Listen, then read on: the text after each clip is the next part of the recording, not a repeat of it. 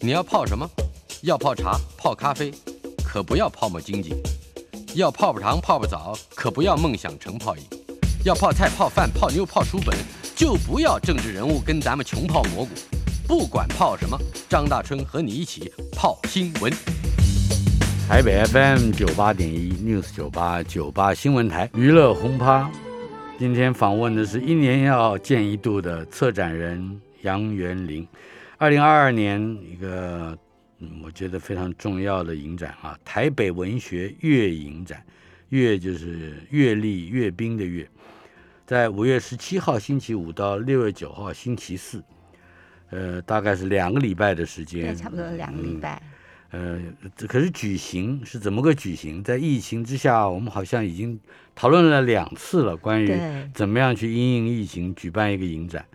可是，嗯，今天好像好像还有不同的活动都在里面。对啊，我觉得每次一年一度来这边。就是跟张大哥跟各位听众朋友见面啊，跟现在跟去年有一种 day job 的感觉啊。去年的此刻，我们也是在想说啊，呵，疫情升温了，每年五月疫情升温，然后影展活动就开始想，嗯，我们现在疫情走入了就是大家彼此放弃的阶段，对对，不一样的状况。然后，所以今年的时候，我们觉得就是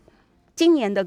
这个方向比较是哎与病毒共存的这个态度了啊，这这好听啊，病毒存的时候你就辛苦了是吧？对啊，那怎么办？提高我们的免疫力这样子啊，所以呃目前呃我们目前影展的部分的时候，实体影展还是会继续放映，那主要就是呃疫情。的关系，所以我们在影展之前跟影展期间有一些这个讲座的活动，然后呃，这个讲座的活动的时候，它目前也都还是开放这个实体的呃现场的对现场的举办实体现场的活动。先说怎么报名？嗯，报名的时候其实可以到那个台北呃台北光点就是的那个呃脸书的粉丝网页啊，嗯，然后我们就会有三场不同的讲座，那欢迎大家可以来报名，然后这些都是免费的。讲座，然后第一场是五月二十一号，我们在友和书店，然后有影评人六八六，还有我，我们来谈，就这次影展的主题，从普鲁斯特到安哲罗普洛斯，然后谈电影中的记忆时光，不管是 Proust 或者是 Angelopoulos，对，完完全全是三十年以内的文青，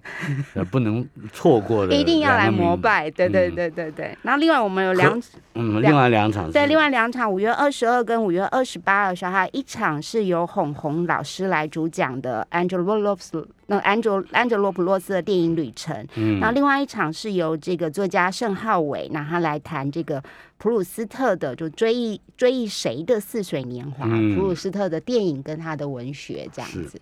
那目前的时候，我们都还是以实体的方式。那不过就是我们的脸书的粉丝专业会随时呃因应疫情啊，到时候万一有什么状况的时候，我们可能就会改为呃线上的讲座的方式。然后也欢迎大家来关切跟报名。线上的报名方式有什么不同吗？嗯，线上的时候应该就会是可以开放更多人，因为实体的时候其实仍然是光点的粉丝，对，也是仍然会是光点的粉丝专业这样子。然后我们的最新。讯息都会在上面公告，是对。呃，我们很难说到底以什么样的标准来看疫情会不会更严重，但是好像是说，如果公布有三级升到三级，你们就会改变。对，三级的时候我们一定要做改变的。然后呃，目前的时候话，呃，三级的话，像去年的三级是甚至是连实体的放映都不行，都是整个取消的。是。那所以我们去年才会延到了后来八月才举行。嗯。那今年的时候哈，呃，是希望就是与病毒共存的。这个态度，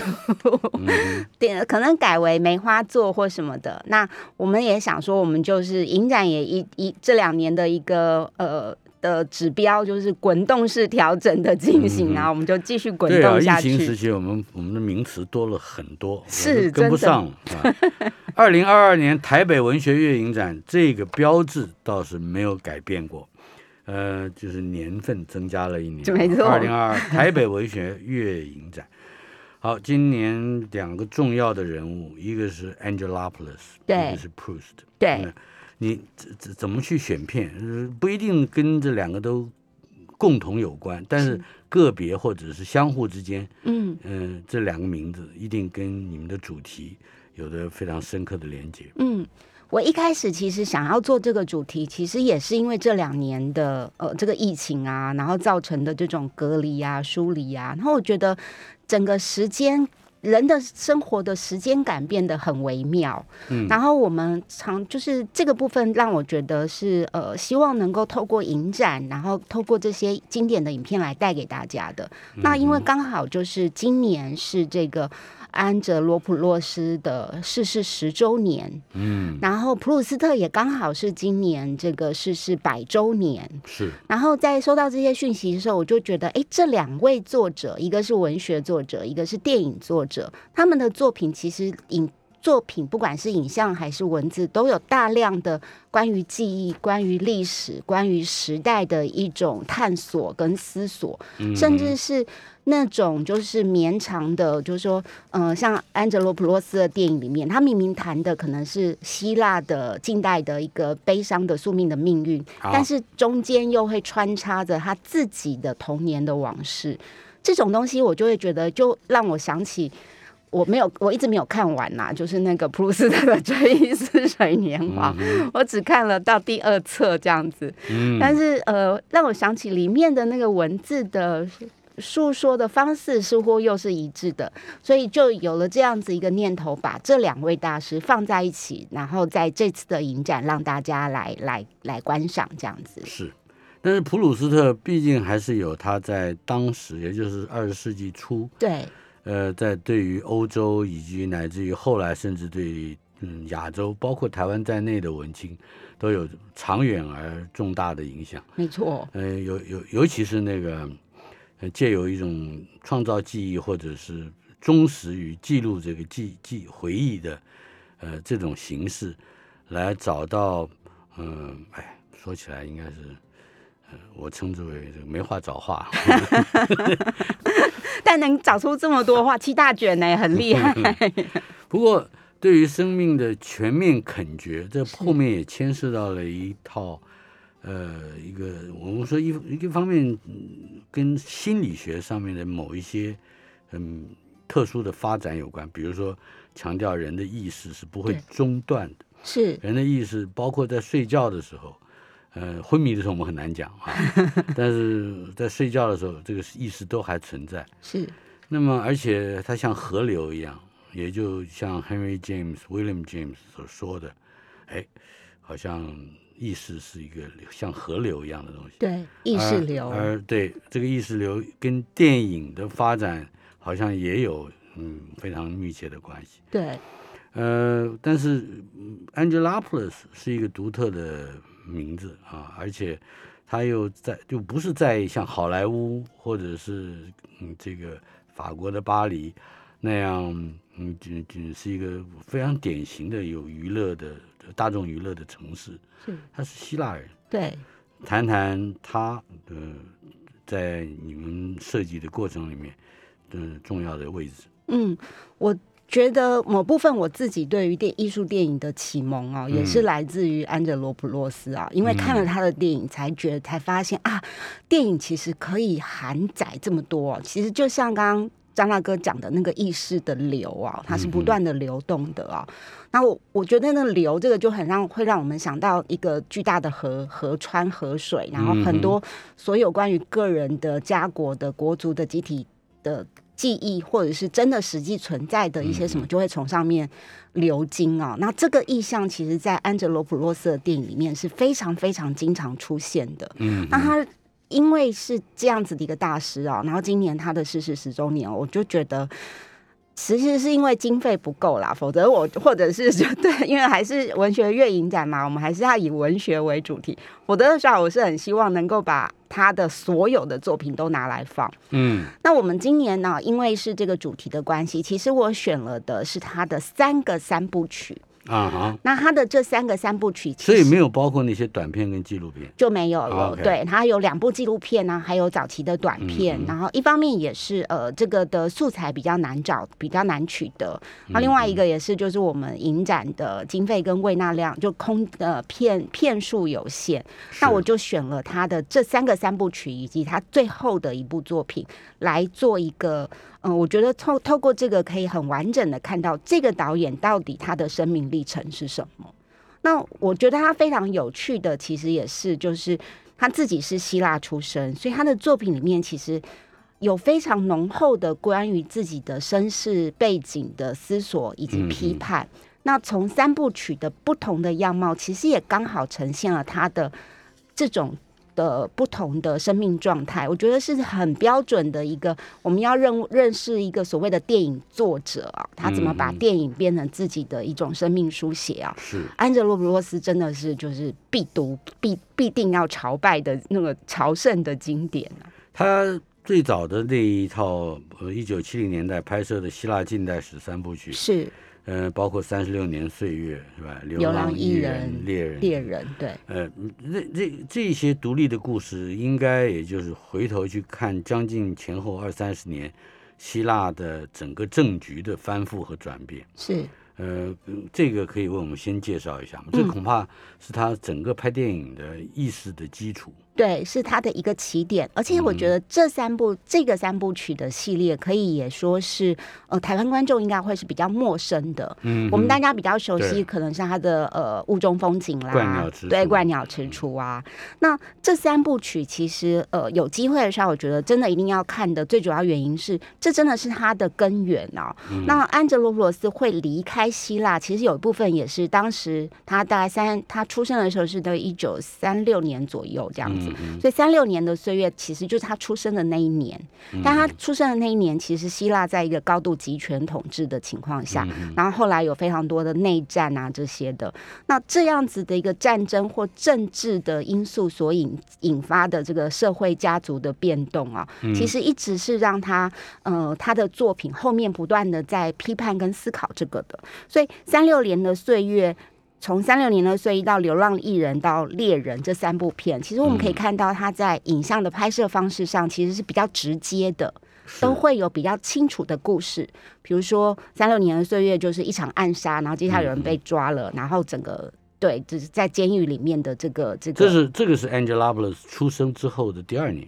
对他是三五年哦，三五年出。嗯。生，对对对是。对对对，但是这个后面还包括了内战，对。希腊以及和右翼军政府的一些冲突，好像我觉得这里边还有，尤其是后来的观鸟出出迟出，是。呃给我带来的已经很多年了，那一年我也没有重看，但是我记得还跟土耳其，对巴尔干半岛的对，因为希腊跟土耳其是有一种世仇的关系，没错，嗯，这个背景可以稍稍说明一下吗？对这个部分，其实我觉得也是，就是呃，在我们其实如果有机会去回看这个希腊近代史三部曲的时候，你会嗯发现，尤其像比如说在《猎人》这部片里面，啊，那《猎人》这部片也是一开始影片是出现一具尸体，然后因为这个尸体本来是一场就是高官贵族们的打猎行动，然后在白雪之下就发现，哎，突然出现了一个尸体，而这个尸体是左翼，可能是左翼分子的，不知道死在那边多少年了。然后接下来移到室内之后，每个来自各个不同阶级，或有人是自由派，有人是。左派呃没有左派，有人是右派，然后有人是呃呃经经济的资源者这样子，那他们之间就开始因为这个尸体而掀动了这二十多年来的希腊的内内政或政治因素所造成的整个视觉不稳。嗯，那像这样子的一个手法，其实在后来的怪鸟迟蹰或雾雾中风景里面，其实我觉得很有趣的是，呃，安哲罗普洛斯会把这些很激烈的或者比较呃戏剧化的元素。转化成背后的背景，嗯嗯然后像呃刚刚张大哥讲的《观鸟迟雏》里面，其实最有名的一幕就是两个村落嗯。的，但是因为两个村落因为政治的关系，所以必须就是井水不犯河水。嗯但有一对亲人，就是一对青梅竹马的恋人，就是隔着那一条线相恋，所以最有名的一幕就是他们就隔着那一条国界来举行了一个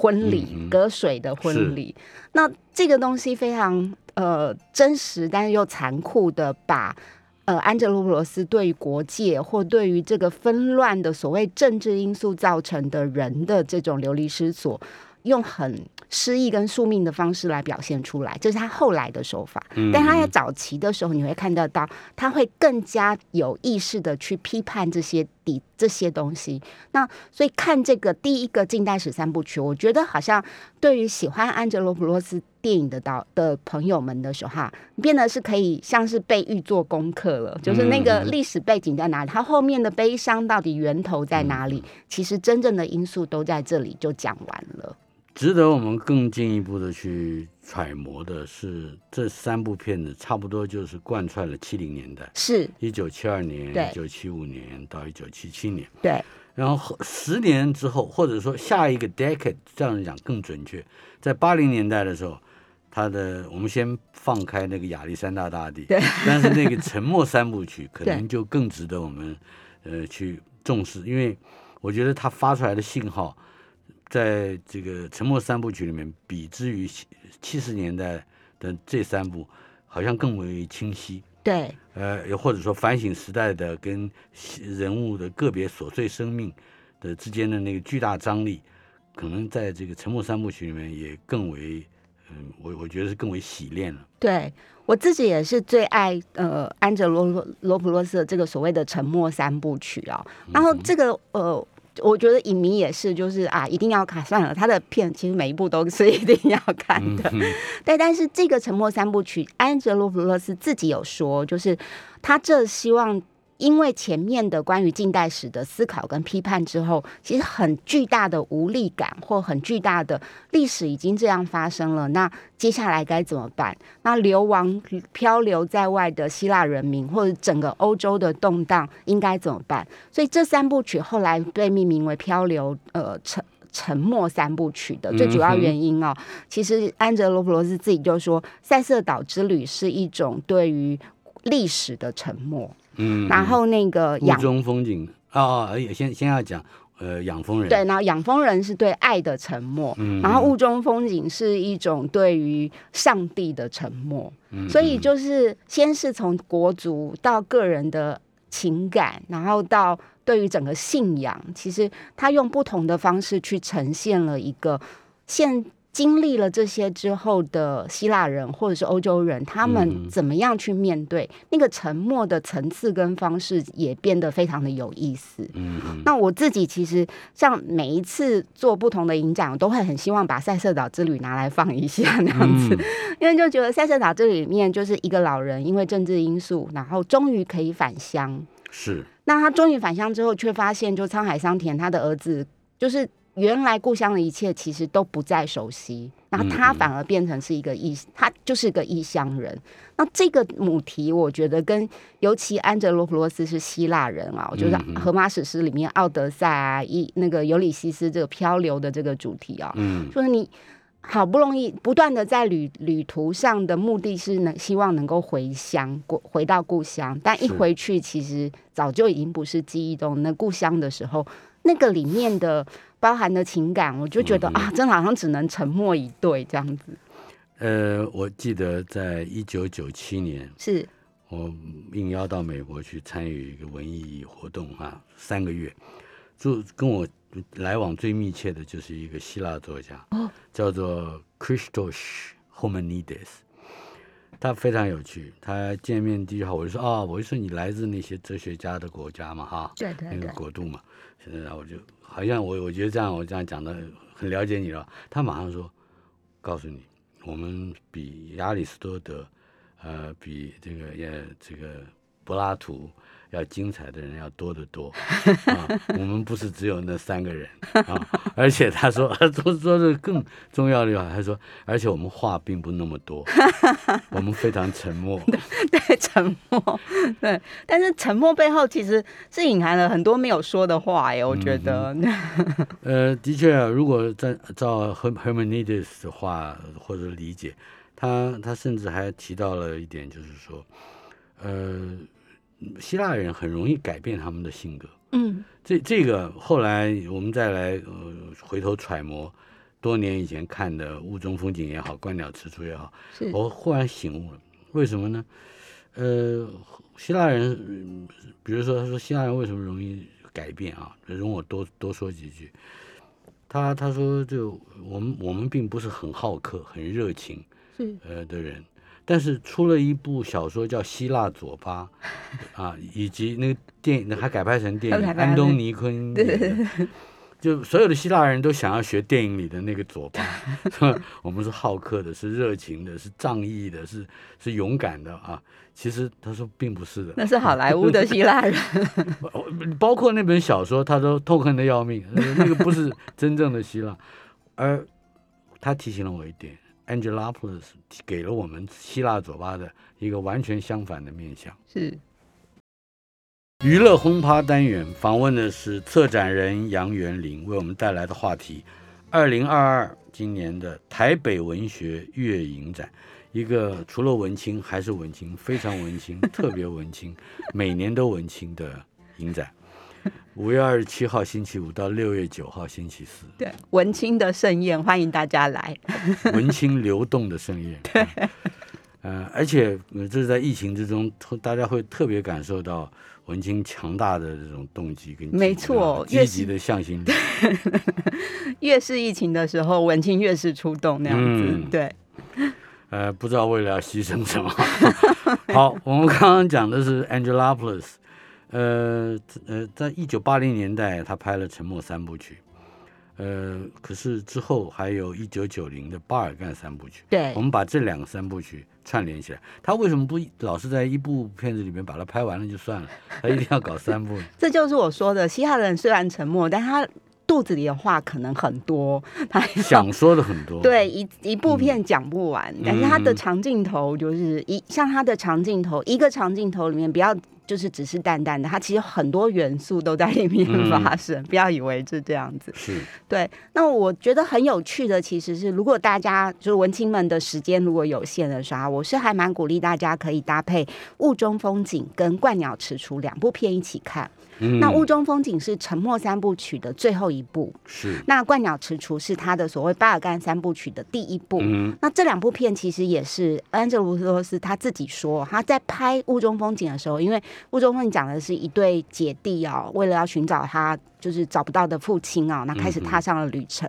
是那这旅程中走过了很多地方，也穿过了很多的所谓的国境跟边界啊、嗯然后那个弟弟就问姐姐说：“那到底边界是什么？”那这个问题，其实安哲罗布洛斯就决定用他的巴尔干三部曲去回答，就是人的这个边界到底是什么。所以第一个鹳鸟迟雏所面对的就是这个所谓的国族跟国家的边界。嗯那这个国家的边界看起来好像是一个政治上的因素哦，就是像我们刚刚说的，其实呃，他讲的其实是一个呃两。因为一个所谓的国境而硬生生的分开的两个村庄，那可能在文化血缘、血缘传统上都是相似，但是因为国家的就是政治力让他们的不同，所以让这一切都改变了。是，那接下来，呃，所以这个中间的对照，我觉得很有趣的是，从沉默反过来进入到，哎，那真实九零年代的希腊人所面对的的那个现实的生活的或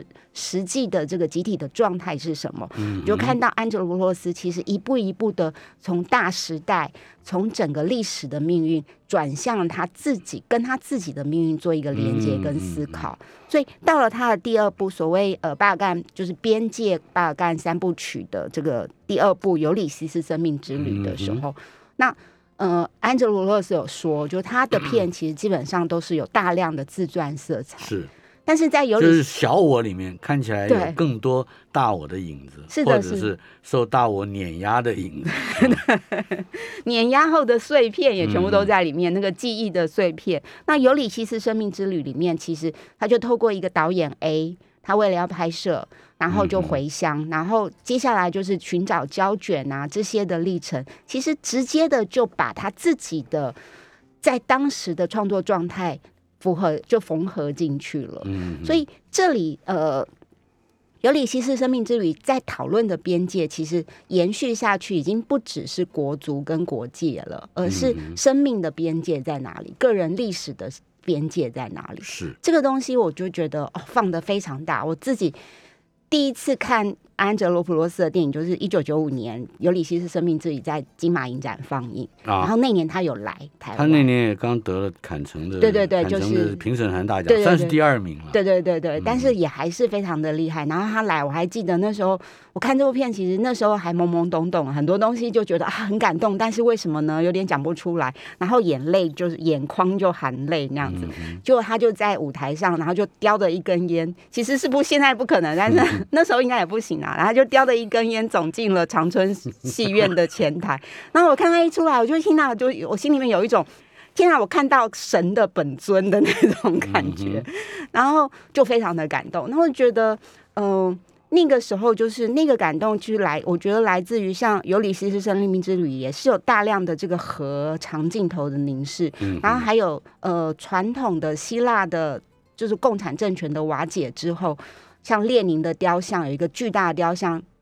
掉下来，然后在水面上漂流的这些嗯长镜头，那个那个镜头是非常经典的，是。他人人提到 Angelopoulos 都会提到那个镜头。对对对对，嗯。大家讲都会讲到他，这也是像刚刚张大哥讲的，就是大我碾压的小我，全部在那个镜头里面都出现了哦、是，然后一直到他的这里的巴尔干三部曲的最后一部《永远的一天》哦，嗯，那到《永远一天》里面，其实严格说起来，嗯、永远的一天》里面的，不管是在故事线、时间线，或者是这个叙事上面，是更加模糊甚至魔幻的。嗯，就一个临终的老人的最后一天，然后跟一只狗，然后碰到了小孩发生的一件一天的事情。嗯 但是在这个过程中，就真的很，我自己觉得这部片是非常普鲁斯特意识流的片啊。嗯他把他很多的，他跟他的呃妻女之间的感情，或者是记忆的片段，或者是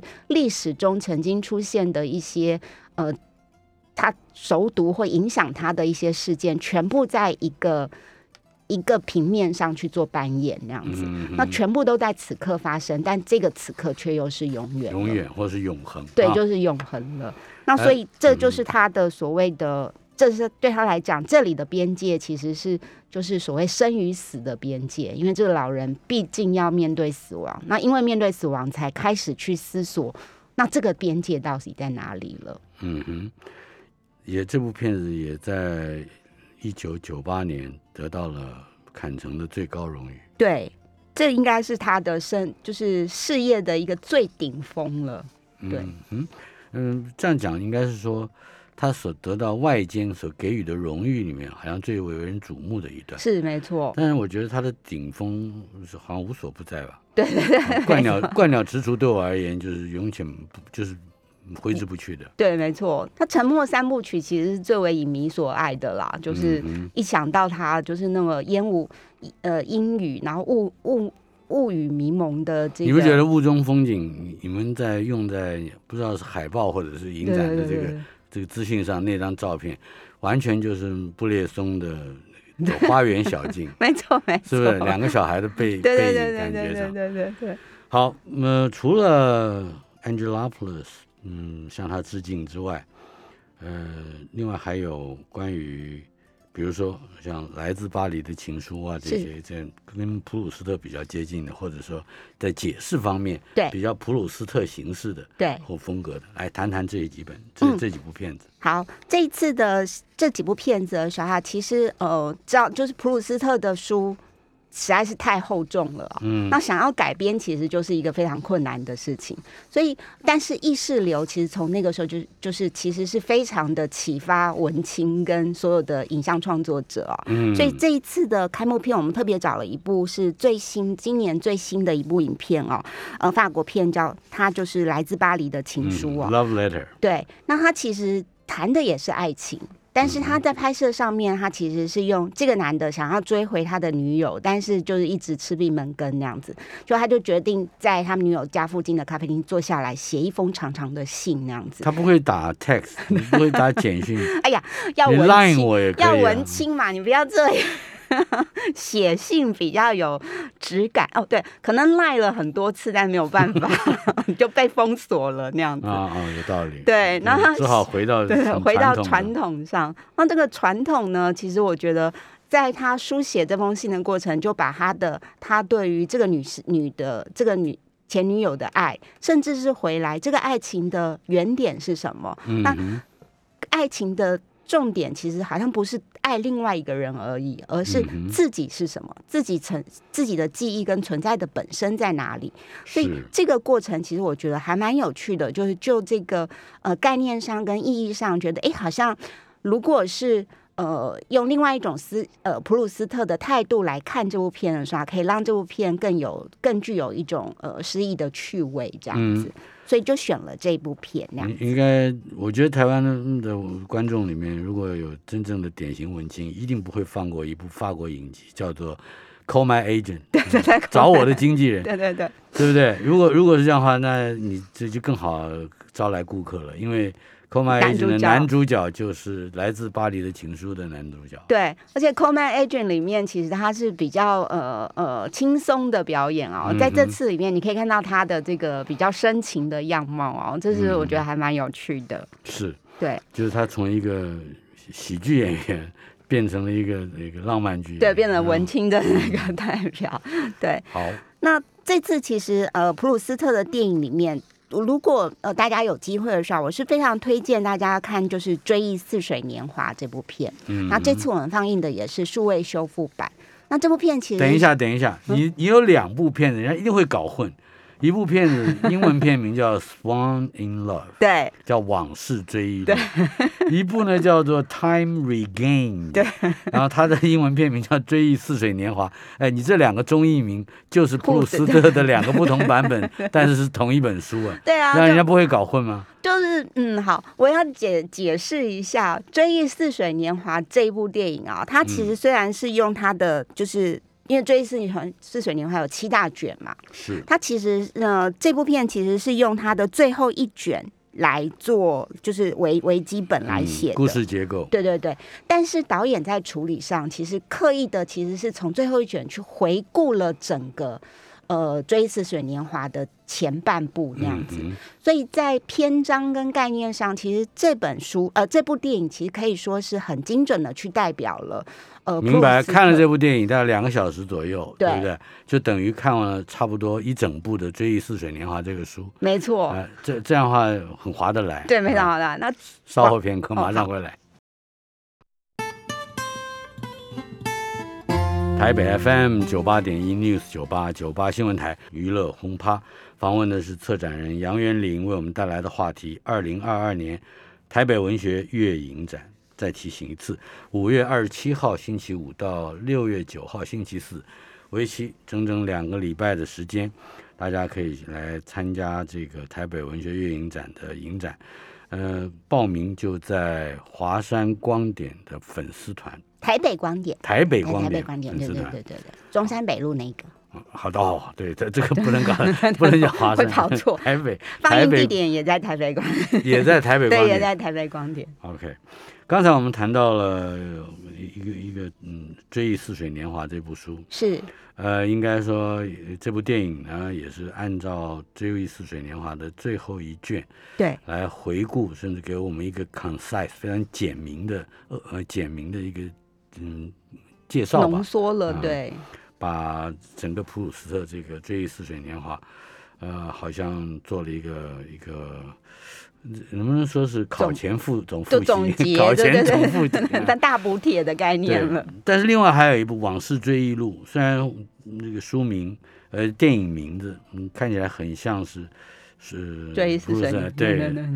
他 是 Swan in Love，对，嗯，那这其实是根据他的那个斯旺家的爱情，呃，就是来改编的。另外一部，对，另外一部，他的七大卷的另外一部。那这个跟呃追忆似水年华很不一样的是，他就真的是还蛮 focus 在呃片中的主角，就这个查尔斯。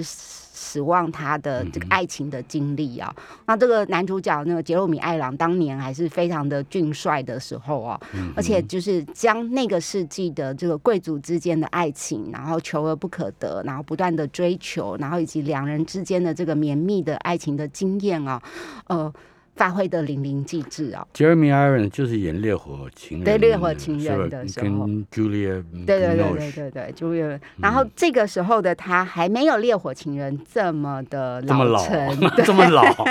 还是非常年轻的，对，嗯还是非常年轻。那所以刚好也把片中人这个查尔斯·鼠旺他的那种对于爱情的那种热切啊，表表现的非常的精彩。我自己嗯看了，就是、这部片也是一个旧的，我们今年放映的也是修复的数位经典啊。啊。是一九八四年的电影啊，所以没有看过的，真的非常欢迎大家来看。我相信这个世界上如果有十个呃普鲁斯特迷，至少有三到四个是因为 Jeremy Irons 演出的这个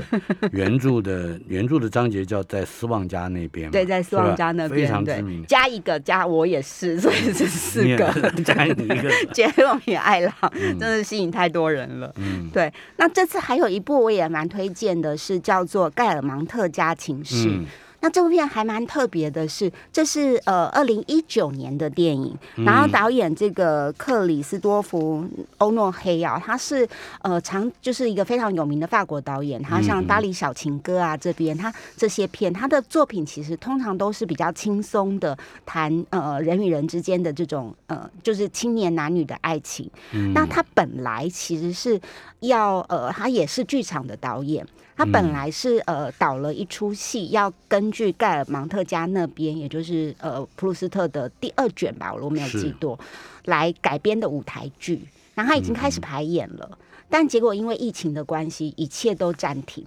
嗯，然后他就是剧团的表演也没办法表演啊，排演也没办法啊，那他反而就决定，哎，那干脆把这个东西改拍成电影，所以也才有了我这个很怪啊，次。因为剧场不行啊，剧场我们这边只会想，哎呀，剧场现在没办法演出，怎么办呢？梅花座啊，什么是吧？还有，要不然就延期啊，对对对退票啊，哎，他就想到拍电影，他还在哎，这这个法国人是厉害啊，他就多才多艺啊，他自己也是导演，电影导演啊、我觉得是整个社会在支持他，也是是？也是，台湾的这个剧场你不支持他，呃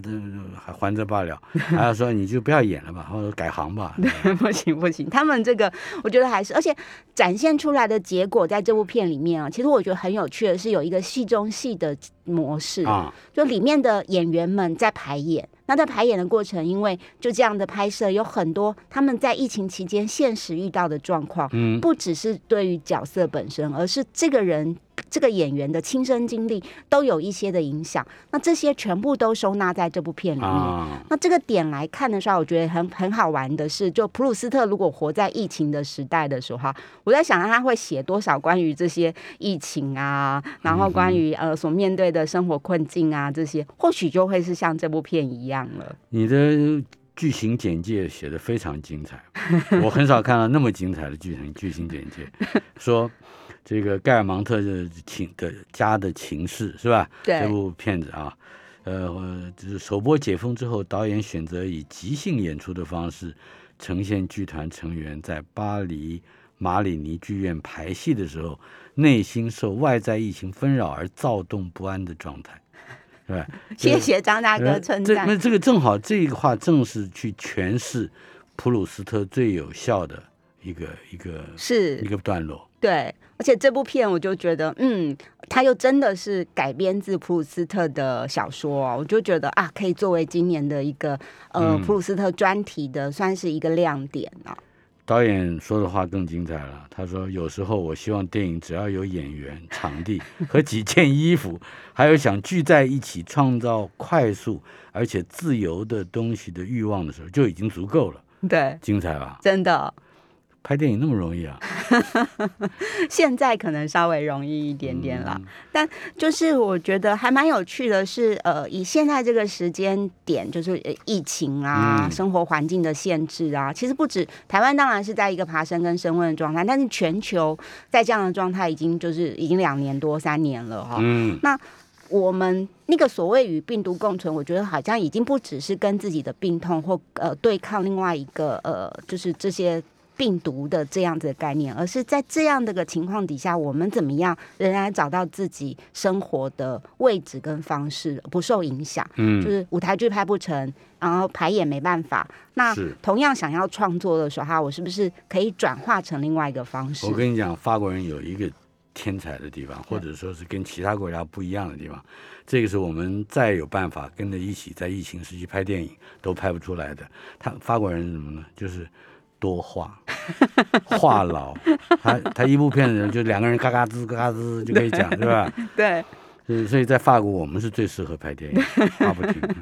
有一部电影《自然就树美》，不是讲不标准，不是讲不自然就树。就不小心连自然也不标准。自然，自然就树美。对，Tree，The Hidden Life of Trees，可以介绍一下这部。好，这部片其实我一直被询问，就是说，哎，今年不是普鲁斯特跟安哲罗普洛斯吗？怎么来了一个自然就树美呢？这是就是许纯美要再来一次嘛？那但是其实呃，会特别选这部片，是蔡燕平吧？哦，是蔡燕平。嗯，助助理助联。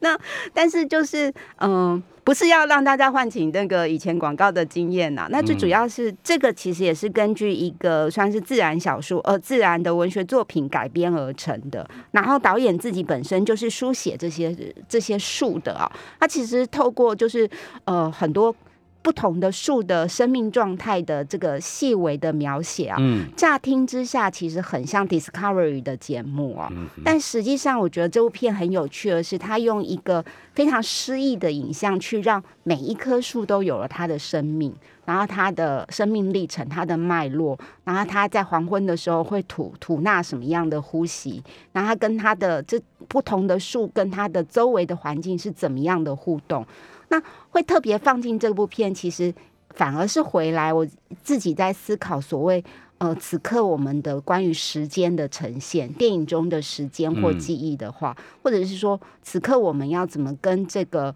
这样子一个动荡或者是波动的呃呃社会的状态去共存？那自然就是美会给我一种就是说呃。再放远一点，我们就是人的位置，可能或许不只是在社会中在被隔离的这一点，而是再拉大一点，再宏观一点，其实是跟整个世界或整个跟。自然环境的一个共存的状态，所以它也不是剧情片，它不是剧情片，也不是也不是纪录片，它算是纪录片，算是纪录片，但是它比较不是那种就是哎这棵树它的水脉怎么叶子怎么成长啊什么，而是它用一种有点它不是一个科普片，它不是科普片，它不是它，而且类似拟人化的方式，其实看到了那个树的生命的样貌。那这个东西我觉得很有趣的是，它影片的书写的方式。我觉得很像，如果树会会，如果是有树呃树界的这个普鲁斯特说话，大概写出来的就是这样子的一你这个凹的太很凶了，对不起，就是树的生命记事这样子。不过他导演为了要拍这部片子，还到了瑞典，对，去寻找全世界最长寿的。树是吧？对对，他走遍了很多地方。这个太刺激我们在疫情之下的，就是对我也觉得，就是就是疫情之下，我们哪里都不能去，跟着他去走遍一下世界也还不错。那样，他拍这部片蛮久了啦，对。然后只是就是这个，他是先做了这个呃呃调查跟书写，然后后来决定就文字其实没办法呈现里面这种细微的感受，所以才把它呃再把它影像化这样子。虽然看起来充满了环保人士的这，而且跟环保人士同一战线的 的的一个姿势，但是我相信这部片子看起来应该是很悦目的，赏心悦目，非常舒服、非常诗意的一部片。我们再再一次强调，五月二十七号到六月九号去看电影展。对。